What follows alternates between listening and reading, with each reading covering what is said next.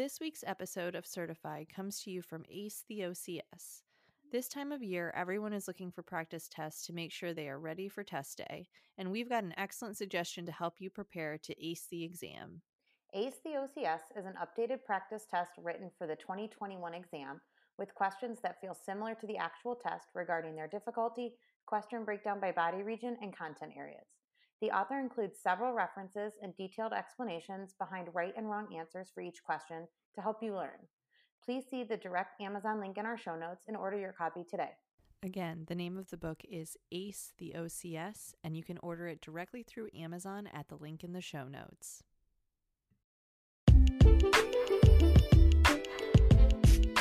This is Certified, the OCS Prep Podcast. I'm Alexis. And I'm Amanda, and we're here to help you prepare for your OCS exam.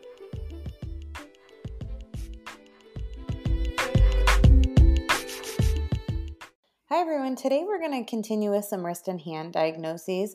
Um, we covered fractures at the wrist and hand, so we're going to go over soft tissue disorders that can occur at the wrist and hand today.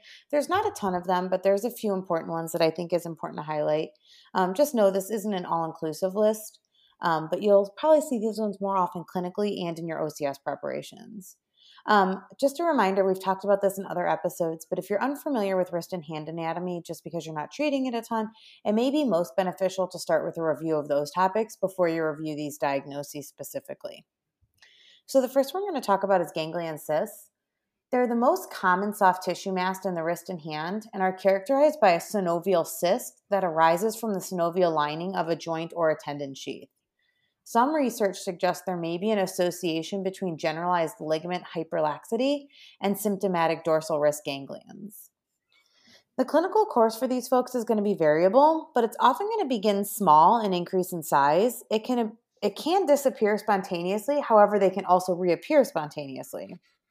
The cyst can be painful, and that pain can sometimes increase as they move through those end ranges of motion, which is ultimately what's going to impair their function. They're most often occur, they're going to most often occur dorsally in the scapholunate joint, um, but they can also be present between the extrinsic thumb extensors on the radial aspect of the wrist and between the tendons of the extensor digitorum on the central dorsal aspect of the wrist. On the volar aspect, those cysts can adhere to the radial artery or cause cause ulnar um, or median nerve compression issues. So, your differential diagnosis should include solid tumors and proliferative tenosynovitis. Tenosynovitis is differentiated because during tenosynovitis, the cyst moves when the tendons are like during tendon excursion exercises, but a ganglion cyst should remain stationary. In asymptomatic cases, treatment is not indicated and modalities are usually ineffective. In symptomatic cases, which is generally when these people would be seen, um, they typically have three different treatment options. So the first treatment option is kind of um, uh, like a kind of observation type of thing. So you know they just kind of do a wait and see if it becomes you know really bothersome you know to the point you can't function or you can't tolerate it come back and see us sort of approach then the other two are aspiration or surgical excision so, a study by Head et al. suggests that 59% of cases treated with aspiration will reoccur, compared to 21% for open surgical excision. Um, they suggest an average reoccurrence rate of 6% in arthroscopic cases. However, more research is needed on that topic. So, I think that that's kind of where that observation component comes in, um, because if they're just going to aspirate it, uh, like 59% of them could reoccur. So that's kind of high. So that could deter a lot of patients from having it aspirated unless it's really, really bothering them. Um, should they need to go on to surgery, their post surgical treatment should include edema management using finger active range of motion exercises and elevation. Active wrist range of motion um, should begin immediately unless surgery is excessive and a surgeon specific protocol recommends not to do that.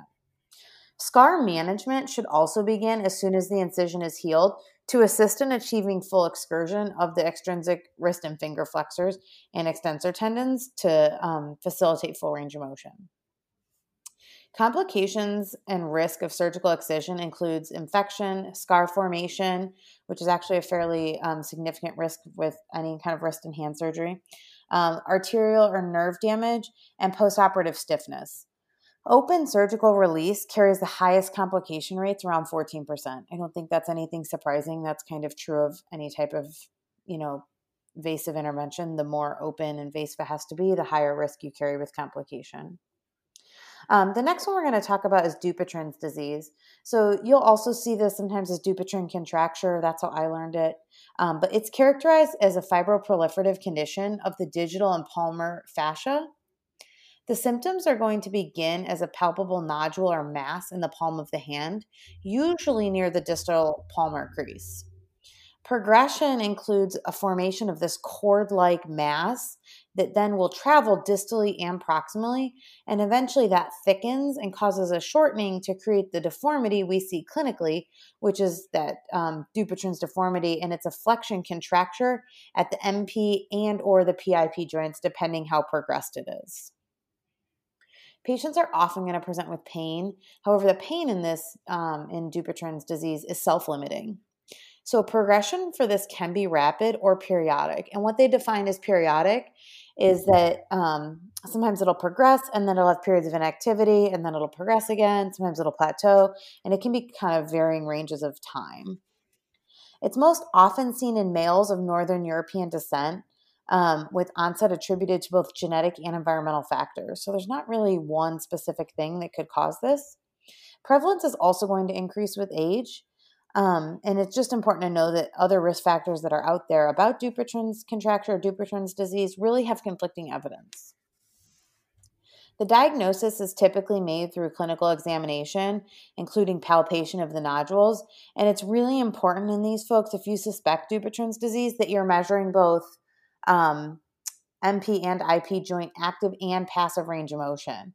Um, you know, kind of like frozen shoulder, we've talked about this. that's a hallmark finding. If their active and passive range of motion is the same, you can be pretty confident that they have a contracture. Or in the case of frozen shoulder, adhesive capsulitis, but same kind of concept. Um, secondary issues of Dupuytren's disease can include attenuation of the extensor mechanism in zone three due to the long-standing PIP joint flexion, they can develop a boutonniere deformity, MP and PIP joint capsular contractures, adaptive shortening of those digital nerves, encasement of digital nerves and arteries in the Dupuytren cords, the flexor muscle tendon tightness, intrinsic tightness and shortening, joint incongruity, and skin contracture, which can result in breakdown and impaired, um, impaired skin integrity. Treatment for Dupuytren's disease is improving to now include injections combined with manipulation, needle aponeurotomies, fasciotomies, and fasciectomies. So therapy is usually include therapy should usually include like edema control post procedure for these folks, wound care if it's necessary, tendon gliding exercises for excursion. Um, it's also important to note that these folks should um, have exercises for range of motion of the other upper extremity joints just to prevent them from developing stiffness or loss of motion there, especially at the elbow, um, wrist, those types of joints. And then um, scar management when the patient reaches appropriate healing. So that's the biggest um, recommendation for scar management kind of across all these diagnoses kind of a side note here is that you really just need to make sure they've reached the appropriate stage of healing. But most of these wrist and hand diagnoses if they need surgery will require some type of scar management um, in therapy. Gentle passive range of motion for these folks should begin three to four weeks post surgery and there's no specific consensus in the literature regarding the type of orthosis or the duration of orthosis use following surgery um, Alexis, do you have anything to add on use of orthosis with these folks? I don't treat it a lot clinically. Um, you know, I think if you have OTs that work in your clinic, they're probably a better resource. Yeah, I don't. It's not something that I've really treated. So fair. Um, yeah, if you have an OT that works in your clinic, like I know when I was studying for my OCS exam, I picked their brains a bunch just about some of these wrist mm-hmm. and diagnoses just to help me study. You know, clinically, just to have that kind of base of reference. So it's something that might be helpful to some of you also that don't treat this a lot. The next one we're going to talk about is de Quervain's disease. So this is characterized by a thickening of the tendon sheaths and an uh, accumulation of moly, mu- mucopolysaccharides, which indicates the mucoid degeneration within the first dorsal compartment of the wrist, which you'll, you'll recall is the abductor pollicis longus and the extensor pollicis brevis tendons. Um, this is another diagnosis that's made clinically. And their clinical presentation is going to include complaints of pain in the first dorsal compartment, tenderness upon palpation along the tendon's course, and tenderness one to two centimeters proximal to the radial styloid. The Finkelstein's test is the hallmark test for the clinical diagnosis. Um, imaging will assist in making alternative diagnosis of CMC arthritis, or in the case of trauma, to rule out fractures. So, um, imaging is not going to help you rule in de Quervain disease, but help you rule out um, pain that in the same area that's caused by CMC arthritis or a trauma, a trauma injury. Um, differential diagnosis should include irritation to the sensory branch of the radial nerve. And treatment guidelines for de Quervain disease are not supported by high quality evidence, um, more or less fair evidence. So, the least invasive treatments that the authors recommend for this is NSAID use, followed by orthosis or corticosteroids. And then um, treatment beyond that would be um, based on whether or not these are successful. So, really, the research isn't there to suggest um, standard of care treatment beyond NSAID use or corticosteroid. I think that that's really where they try to try to leave it. Um, I think that sometimes you'll see orthosis treatment in there just to try to rest it more or less. Um, but De Quervain's disease is really kind of like a self limiting type of thing. And then the last one we're going to go over in this episode is trigger finger. Um, it's important to note trigger finger can actually also occur at the thumb, and it's characterized by stenosing of the tendon, which causes a snapping or locking of a finger or thumb during flexion. These um, trigger fingers can be pain, painful or painless, um, and it most often occurs in the palm at the level of the distal palmar crease or at the MP joint. Essentially, what happens is when the patient flexes the fingers, the flexor tendon glides proximally, and then when the patient tries to extend the finger, the tendon or the nodule gets stuck on the proximal border of the pulley, which prevents that finger extension. Um, sometimes, in more severe cases, cases, patients will have to manually extend their finger. And the differential diagnosis here should include um, ganglia, lipomas, or tumors. The onset of trigger finger is usually idiopathic, and it's going to occur more often in women than men. Non operative treatment should include range of motion and tendon gliding exercises, modalities, if appropriate, orthoses, or injections. Early, more mild cases are those that are typically less than three months in duration and are not associated with that snapping or locking. These um, folks generally do a treatment plan that involves orthoses that holds the MP joint into extension, and those will be worn anywhere from three to six weeks. For folks that have more severe cases or those with symptoms that have been longer um, since onset, longer periods of time, they may benefit from a cortisone injection. It's important to know, though, that the success rates with cortisone injections, also in trigger finger, like some of these other diagnoses we've talked about, is really variable. Um, so it's important to note, too, that cortisone injections, especially at the wrist and hand, are not without a risk. The risks of cortisone injection can include a tendon rupture, skin depigmentation, pain, and in folks with, um, especially those with diabetes, it can cause transient elevation of urine and blood glucose levels, and it can cause that subcutaneous fat atrophy. So, um, generally, again, we want to be trying to treat trigger finger conservatively. Like all of these diagnoses, though, if that doesn't work, surgical intervention is indicated for these folks. Um, there's two main types of um, surgical interventions. They are basically percutaneous or an open release. And then active range of motion exercises should begin immediately following surgery.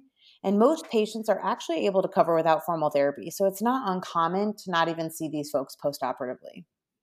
Um, typically, therapy is only going to be initiated if they have complications, at which point the treatment and therapy should focus on their pain control, swelling management if appropriate, scar tissue management, which is usually a big one, um, range of motion, and stiffness. Strengthening interventions in folks that have had surgical intervention for a trigger finger should be held until three weeks post op. Um, and you want to encourage the patient to delay or minimize forceful fisting motions, especially in patients who are prone to like that triggering effect in multiple digits. Um, I don't think it's super common to have it in multiple digits, but it can occur. Um, so that's kind of a brief overview of some major soft tissue um, diagnoses that you'll see at the wrist and hand. Um, you know, if you need more information on those, you can always reach out to us. This information is available to you also in current concepts as well as numerous other sources. Alexis, do you have anything you want to add on uh, wrist soft tissue injuries? Not necessarily. Um, I do want to reiterate your point about if you work. I know when I was studying, I also worked with CHT, and so she had some resources that were really, really helpful for me, um, just to kind of get a little bit more information on uh, on some of these diagnoses. Um, I'll also say that with de veins, um, I know I personally had it when my son started to get a little bit bigger. Um, and then I have a friend who has triplets and she also got it. So I think it's something to look out for in your new moms who are doing a lot of lifting their babies, changing their diapers. Um, like those were the things that were really irritating to my thumb. But as you mentioned, resolved with NSAIDs and I got a little like thumb spica splint uh, just to give it rest because obviously when you're constantly and especially for my friend who has three babies it's really hard to not always be picking up a baby and doing those irritating things so in those situations um, i think that's something that's really helpful to to recommend that orthosis uh, just to even at just like ordering something off amazon or whatever like it doesn't have to be fancy but just something to hold your thumb still um, because a lot of times people that develop that type of um, you know pain they can't necessarily stop what's irritating Right. And I will tell you, you know, in the literature I was reviewing for this episode specifically, there isn't a lot of specific research on custom orthoses versus over the counters. And so just like we would prescribe foot orthoses, you probably want to start with the, you know, most straightforward. You know, if someone really needs a custom, okay, sure. Refer them mm-hmm. to a CHT, probably have them get a custom made. But a lot of folks are probably going to do fine with an off the shelf, at least to get them over mm-hmm. the hump. Um, I think the biggest things to keep in mind with these kind of diagnoses is just making sure that you recognize what, like, what the presentation would be, and then what mm-hmm. the treatment paths could include. Because I think in these you're going to see some variability. Yeah, absolutely, absolutely. Um, so yeah, uh, this was all super helpful, and um, we this episode when it goes out should be the first one of 2021 so i just want to remind everyone that we do still have the patreon group um, so i always link that in the show notes. Um, you can feel free to send us an email or if you're a patreon member you can message us through patreon. We will continue doing the one bonus episode a month as well as the newsletter and the study sessions in january and february. And as always if you have any questions don't hesitate to reach out all right. Thanks so much.